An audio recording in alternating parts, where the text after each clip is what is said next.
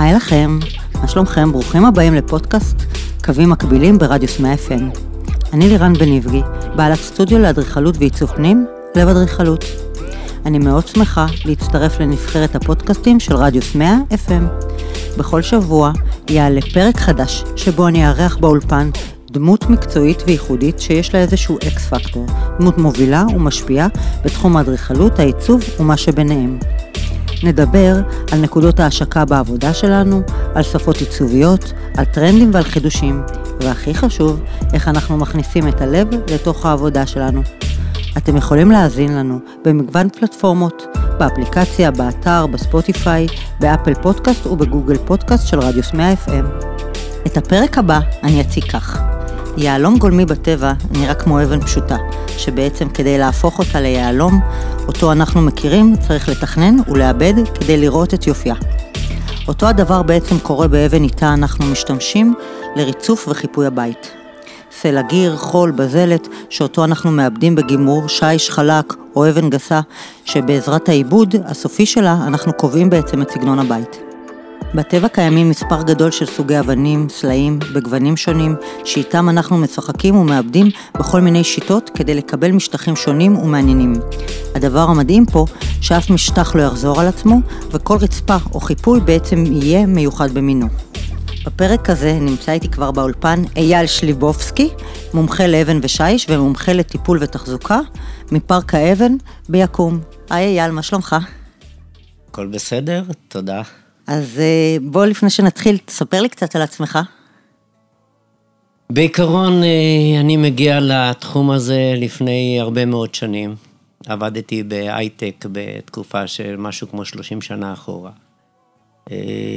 אחרי מספר שנים תכננתי את הייצור ואת הניהול מלאי של חברת אקרשטיין, את הייצור של 4 מפעלים. וכך הגעת לאבן? וכך הגעתי לאבן בעצם, כך שחיפשתי את המשהו היותר אמיתי, היותר טבעי, פחות תעשייתי, ופתחתי את פארק האבן בשנת 95, שבעצם מדבר לאוכלוסייה הפרטית ופרויקטים תעשייתיים. עבדנו בזמנו עם המון אבן לתעשייה הטרומית, נשאר לנו המון אבן טובה, אבן איכותית, שהחלטנו פשוט לאבד אותה בצורה קצת שונה ולהיכנס לבתים הפרטיים, בתים בסגנון אירופאי, בתים בסגנון מודרני. מה זה בעצם פארק האבן? כאילו, אתה יודע, זה נשמע כמו איזשהו פארק שהולכים לטייל בו. פארק האבן זה בעצם איזשהו קונספט שונה מחנות או משורום. מגיעים אלינו אדריכלים, מעצבים, אומנים, פסלים, בוחרים אבן. הגלריה מוצפת באבנים, בדוגמאות, כל מיני דוגמאות, מכל מיני סוגים, מכל מיני מקומות בעולם, כולל אבן מקומית. ומרכיבים את הפאזל. לקוח לפעמים מצפה להגיע לאיזה שורום, לחפש חנייה. אנחנו שנים יושבים בקיבוצים. הכל פשוט, הכל נגיש. זה בעצם ליצור את הרצפה, את החיפוי, את המשטח, לפי החלום. כן, כל אחד בא ומגשים את החלום, כמו צורף, כמו אומן, מגיע לכאן אדריכל, פשוט נובר בין המשטחים, בוחר 3-4 מיקסים של אבן, עושה את הערבוב, במקום אני מאבד, בידיים כמובן, את המאסטר, מכין את המאסטר, לאחר שהלקוח יישר והאדריכל הגיע להגשמת החלום, בואו נקרא לזה חלום, כן. של הלקוח, אז מפה אנחנו מתקדמים. יש שוני בין אבן ישראלית לאבן מיובא? יש שוני. למרות שהיום בכל העולם, ברחבי אירופה, אנחנו רואים גם סוגים של ליימסטונים שהם מאוד מאוד דומים ומזוהים עם החומרים הישראליים. לדוגמה, לובר בצרפת, אינסוף אתרים ביוון, אתרים שאנחנו מכירים מההיסטוריה, באיטליה, בכל מקומות, אנחנו בעצם רואים את הליימסטונים שקיימים גם בארץ. לא פעם ולא פעמיים אנחנו גם עושים מיקסים של ליימסטונים או של סלע משקע מכל מקום בעולם, שהוא משולב עם חומר מקומי. ולכן אף בית ובית בעצם, לפחות אצלנו, לא חוזר על עצמו. אבל בין האבן המקומית לאבן אירופאית יש איזשהו הבדל חוץ מבנראות שלה מבחינת החוזק שלה, מבחינת הספיגה שלה, מבחינת האיכות? זה מאוד תלוי מאיזה אזור גיאוגרפי בארץ ובאיזה אזור גיאוגרפי בעולם, אבל כמעט השינויים הם מאוד מאוד קלים וקטנים, לא משהו שהוא משפיע על ספיגה או על שחיקה של האבן, בעיקר כשמדובר על אבן, לא על שיש. אוקיי, דיברנו על השוני, אם יש שוני בין אבנים ישראליות לאבנים מיובאות, אתה יכול בעצם להסביר לי איזה סוגי אבנים יש, אם יש בין סוגי אבנים יותר שוני בעצם ביישום שלי, אם אני צריכה ליישם את זה על רצפה או על חללים או בין חוץ לפנים, זאת אומרת, תן לי איזשהו הסבר על אבן. אתן דוגמה מעשית, ישנם אבנים שהם בעצם מלקטים אותם בשטח, פורסים, חותכים, ניתן להשתמש בהם בעיקר לחיפוי, כל מיני עיצובים מסוימים. החומר יותר רך, החומר יושב על הקרקע, זה לא חומר שנוצר עם השנים, בתוך סלע משקע, חומרים שמתאימים יותר לחיפוי. זה מה שנקרא אבן גיר? זה מה שנקרא אבן גיר. אוקיי. ישנה מחצבות, גם בארץ, באזור הצפון, חומר שהוא יחסית קשה מאוד. בזלתי. חומר שהוא דולומיטי. החומרים האלה שמגיעים מתוך מחצבה, הם הרבה יותר איכותיים, הרבה יותר ברי בדיקה, האיכויות של הבדיקה טובה יותר, יותר ראויה לריצופים, למשטחים, למקומות ציבוריים, אנחנו משתמשים בזה לאוניברסיטאות, משתמשים בזה למוסדות ציבור. זאת אומרת שרמת השחיקה שלהם היא מאוד גבוהה. נכון, בהחלט. והספיגה גם. הספיגה הרבה פחות סופגת. עכשיו, תספר לי על סוגי העיבודים. בעצם כל אבן יכולה להיות מבריקה מדמה שיש ומאוד מאוד גסה. בעצם איך התהליך עובד? מה אתה צריך לעשות בשביל לקחת סלע ולהפוך אותו לריצוף? אוקיי, אז בעיקרון קודם כל בואי נפריד. ישנם שני דרכים בעצם לחתוך סלע. אוקיי. השיטה שבעצם מקובלת בכל העולם, וגם אצלנו, זה לקחת סלע שהוא מאוד גדול, ופורסים אותו על ידי מסורים, בערך 100-150 מסורים, פורסים את האבן ראשית ללוחות, ולאחר מכן לעריכים. זה עוד בטרם החלטנו איזה עיבוד אנחנו רוצים לאבן, איך אנחנו רוצים שהיא תיראה, איזה לוק אנחנו רוצים לתת, איזה בית זה הולך להיות, מודרני, קלאסי, וישנה עוד שיטה, שהאבן נחתכת ישר מסלע, שבדרך כלל זה סלע לקט, שאוספים אותו באותה מחצבה, יושב בשכבות העליונות, פשוט פורסים אותו ישירות מהסלע. Okay. השיטת חיתוך הזאת, לצורך העניין, המכונה נקראת מנג'ל. פשוט לוקחים את האבן ופורסים אותה ישירות לעריכים. בשני המקרים האלה, הבחירה של העיבוד, האדריכל המעצב, נותן לנו את האופציה המועדפת עליו, איך להתחיל בעיבוד של האבן. אז בוא נתחיל ככה, אם הייתי רוצה עכשיו אבן חלקה, ממש משהו שהוא מדמה שיש, מה אתה היית צריך לעשות כדי שהאבן תיראה כך? אוקיי, אז קודם כל אנחנו בעצם נשים, אם העריכים בעצם יצטרכו להיות גדולים, לבית שהוא בעצם מודרני והחומר מלוטש, אז אנחנו נשים סלע שראוי למכונה שנקראת גטר. גטר הוא זה מסור רב סכנים, שחותך קודם כל ללוחות, ולאחר מכן פורסים את העריכים. העריכים האלה עוברים בקו ליטוש, ישנה אופציה להעביר בקו ליטוש קטן אריח, וישנה אופציה שכל הלוח יעבור במסור כזה, יקבל את הליטוש, ואחר כך יחתך לעריכים. Okay. ואז המראה של האבן, או שיש, אנחנו נקבל מראה מאוד מודרני. מאוד חלק. מאוד חלק, כן. עכשיו, נגיד שעכשיו אנחנו רוצים לבית כמו שאני מתכננת, לבתים כמו שאני מתכננת, בתים אירופאים יותר, ואני רוצה להשתמש בכמה גוונים של הריח, וליצור איזשהו פטן של 13 גדלים, בורגון, בעצם מה אז אתה צריך לעשות? אוקיי, אז במצב כזה אנחנו נוהגים להרבב בעצם מחצבות. על מנת להגיע... כמה סוגי אבנים. לכמה, בדיוק, לכמה סוגי אבנים ולכמה צבעים נכון. באבן. הבורגון כשמו הוא, זה חבל שהוא בעצם עשיר בצבעים, ורק לאחר מכן אנחנו בעצם נבחר את העיבוד, שאנחנו רוצים איזה מראה לתת לבית, זאת אומרת, אנחנו יכולים לעשות אותו מאוד גס, יכולים לעשות אותו מאוד עדין, אנחנו יכולים לעשות באמצע את הגימור, זאת אומרת שלא לכאן ולא לכאן, אם אנחנו נרצה לצאת למשטחי בריכה, או משטחי חוץ, אנחנו נדאג להתיז אותו בחול, שהוא יהיה R11, שהוא יגן עלינו, שלא נחליק, להחלקה, נכון, בהחלט, תוך הבית אנחנו יכולים על המראה הגס לפצות באיזשהו עיבוד של הברשה, מה שנקרא גימור לדר, על התזל, לתת מראה מעודן כזה, מצד אחד זה נראה כמו עץ, מאוד טבעי, אבל מצד שני הוא נורא נעים למגע, כי המברשת בעצם מותמת את האבן, וזה אשליה הפתח באבן. עכשיו אני יודעת שאתה, יש חלק מהאבנים שאתה מאבד אותם באופן ידני. בהחלט. איך? זו עבודה שלי. איך? זה נשמע לי עזוי, איך אפשר לאבד רצפה שלמה ידנית?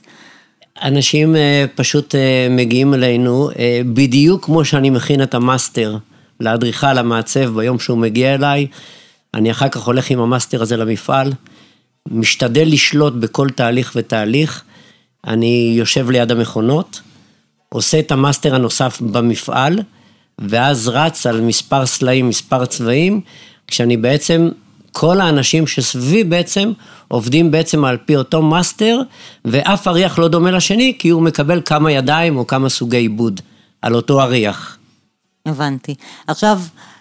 בחרנו את האבן, סיפקת אותה לבית הלקוח. אחד הדברים שהכי קסימו אותי, שתמיד ביום הראשון של הריצוף, אתה בעצמך מגיע לשטח ונותן הנחיות לרצף, וממש כאילו הולכים לרצף את הבית שלך. כן, לקוח לא מוותר על זה האמת, מהיום שהוא שומע שבעצם הוא מגיע אליי, והוא שומע מהאדריכל או מהמעצב, שאני בעצם מלווה את בעלי המקצוע, אז על הקטע הזה עוד לא הצלחתי לוותר, ואני, האמת שאני גם מתרגש בכל יום כזה. מה, אתה בא ואתה מסדר להם את העריכים על הרצפה? כן, ממש כך. אני ביחד עם הרצף, אני לא קופה ולא, פשוט עושים יצירה יפה, נהנים מזה, ואיך הלקוח אומר, אני מלווה אותו עד המזוזה. אז איבדת את האבן ידנית במפעל, שזה אחרי שבחרנו את הצבעים והכל, באת לשטח, ריצפו, אבל יש עדיין עוד משהו שצריך לעשות על האבנים, לפני שאפשר לעבור לגור פה, בבית. בהחלט, בדרך כלל בתים בסגנון אירופאי, אנחנו בעצם שומרים על פוגה. אוקיי. פוגה יפה. מה זה פוגה?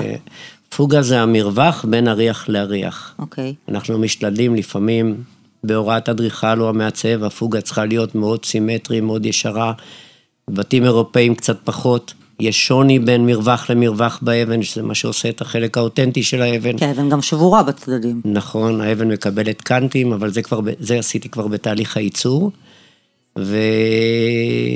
והפוגה בעצם נותנת הבחירה של הצבע, הבחירה של המרחק בין העריכים, מוסיף חום לאבן, למראה הסופי של הבית. ואחרי שעשו את הפוגה, האבן צריכה בעצם לעבור עוד תהליך? כן, בגמר התהליך של בעצם הריצוף, אנחנו בעצם מגנים על האבן, באמצעות פלטות סוג ב' או פשוט עותמים אותה ושומרים עליה, עד לשלב שבעצם מגיע הצבע של הבית, מסיימים צביעה ראשונה של הבית, ולאחר מכן פשוט מורידים את ההגנה שהנחנו על האבן, ואז בעצם הבית מקבלת, האבן מקבלת את הניקיון, את הקרצוף באמצעות מכונות, ומגיעים לשלב של האימפרגנציה, האימפרגנטורים, שזה בעצם הסילר, אנחנו נוהגים להשתמש היום בסילרים על בסיס ננו. אוקיי, שמה זה סילר? אנשים תמיד חוששים, ולמה אני שואלת, אנשים תמיד חוששים שהאבן תספוג, אם ישפך קפה או שמן או דברים כאלה. אז בעצם מה הסילר הזה הוא נועד להיות? טוב, יש ראשית, יש אריח, לכל אריח בעצם הוא מקבל בגב שלו, בשעה שמרצפים אותו, הוא בעצם מקבל הגנה של איתום. אוקיי. חומר איתום ששמים בגב ואריח לפני שמניחים אותו על גבי עתית, או אפילו ברצפה שהיא בעצם על רגליים, נוהגים קודם כל לאטום את האריח בגב שלו. כדי שלא יספוג את המלט או את הלכלוך נכון, שיש מתחת. על מנת שלא תהיה תנועה של מינרלים ומלחים לפנים העליונות של האבן. אוקיי. זה גם לא יפה, זה תהליך שנגמר מתישהו, אבל זה לא יפה. וחלילה שיש פיצוץ מים או תקלה בבית, ברגע שהאריח בעצם לא אטום בגב, אז כל המים, הכל עולה לחלק העליון של האריח, ואנחנו מקבל פטריה. כשאנחנו מדברים על רצפות סינתטיות, זה הרבה יותר רגום. לדוגמה, פורצלן או כאלה, אנחנו לא נראה את זה, אנחנו פשוט נריח את זה. Okay. הפטריה תגיע לקיר. אוקיי. Okay. עכשיו, הסילר, שוב פעם, הסילר שאנחנו מורחים על הטופ, על האבן מהצד החיצוני שלה, מהצד שרואים, למה הוא נועד? קודם כל הוא נועד להגנה, להגן על האבן. אוקיי. Okay. היום התחום הזה מאוד מאוד מתקדם, אנחנו עובדים בעיקר על סילרים בטכנולוגיה של ננו, לבן אדם הפחות מקצועי שיושב בבית, רק לצורך העניין חלקיק של ננו זה פי 50,000 דק מסערה של בן אדם, זאת אומרת כל חלק באבן בעצם מקבל עטיפה או הגנה על האבן.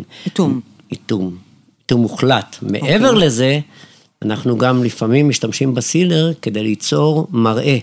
אנחנו בעצם רוצים שהאבן תהיה מראה רטוב, היא תהיה שקופה, שהמראה יהיה בעצם שקוף, שלא יראו את השוני בין האבנים.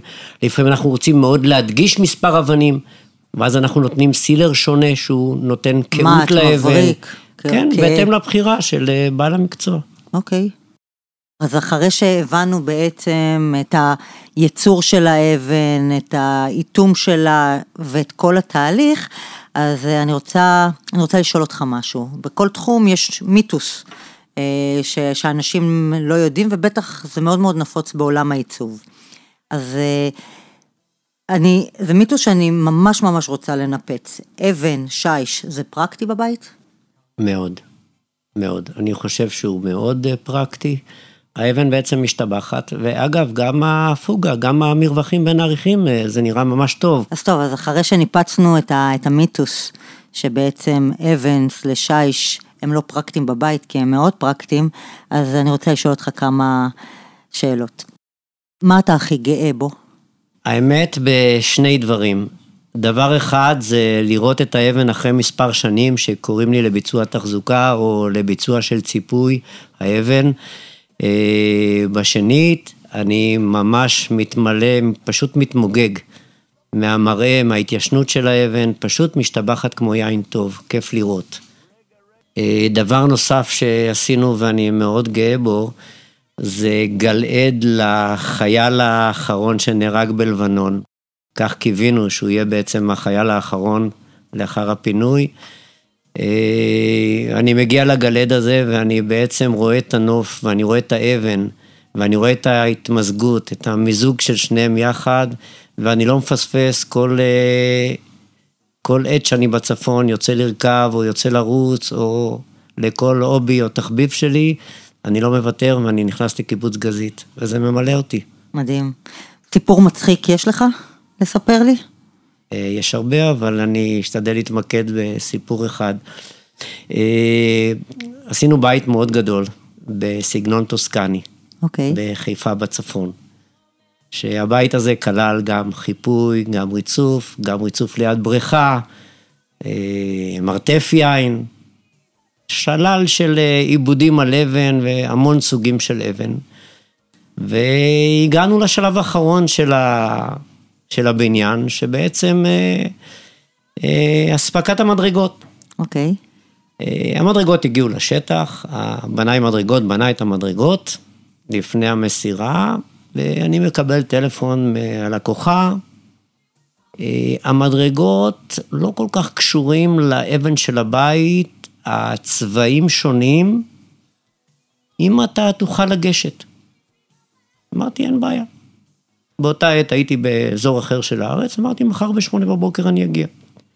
התקשרתי לאדריכל, התקשרתי לבני המדרגות, קבענו, הגעתי ב-8 בבוקר, התחלנו לראות את המדרגות, הורדנו את הכיסוי מהרצפה, כדי לראות שהכל אותו דבר, מצפים ללקוחה. הלקוחה מגיעה עם עין חבושה, מסתבר שהיא הייתה אחרי ניתוח עיניים, והיא רצתה... ראתה אדום? כן, רצתה להראות שהניתוח הצליח. בסוף הסתדר? הכל הסתדר והכל נראה מצוין. אם היית יכול לחזור בזמן אחורה, היית משנה משהו? כן, לעבוד פחות קשה. אני שותף לכל דוגמה, לכל מאסטר. זה האיחוד בך, אל תשנה את זה. תודה אייל. אני מקווה שאתה נהנית, אני מאוד נהניתי. מאוד נהניתי. יופי. תודה רבה על הזכות. בכיף. עד כאן הפרק הזה. תודה רבה שהאזנתם לנו. מקווים שנהנתם כמונו. אתם מוזמנים להאזין לפרקים נוספים של קווים מקבילים במגוון הפלטפורמות, באפליקציה, באתר, בספוטיפיי, באפל פודקאסט ובגוגל פודקאסט של רדיוס 100 FM. אנחנו מעדכנים בפייסבוק ובאינסטגרם של רדיוס 100 FM כשעולה פרק חדש, אז אתם מוזמנים לעקוב. תודה לצוות שלנו כאן באולפן, אני לירן בן אבגי, ונשתמע בפרק הבא של קווים מקבילים.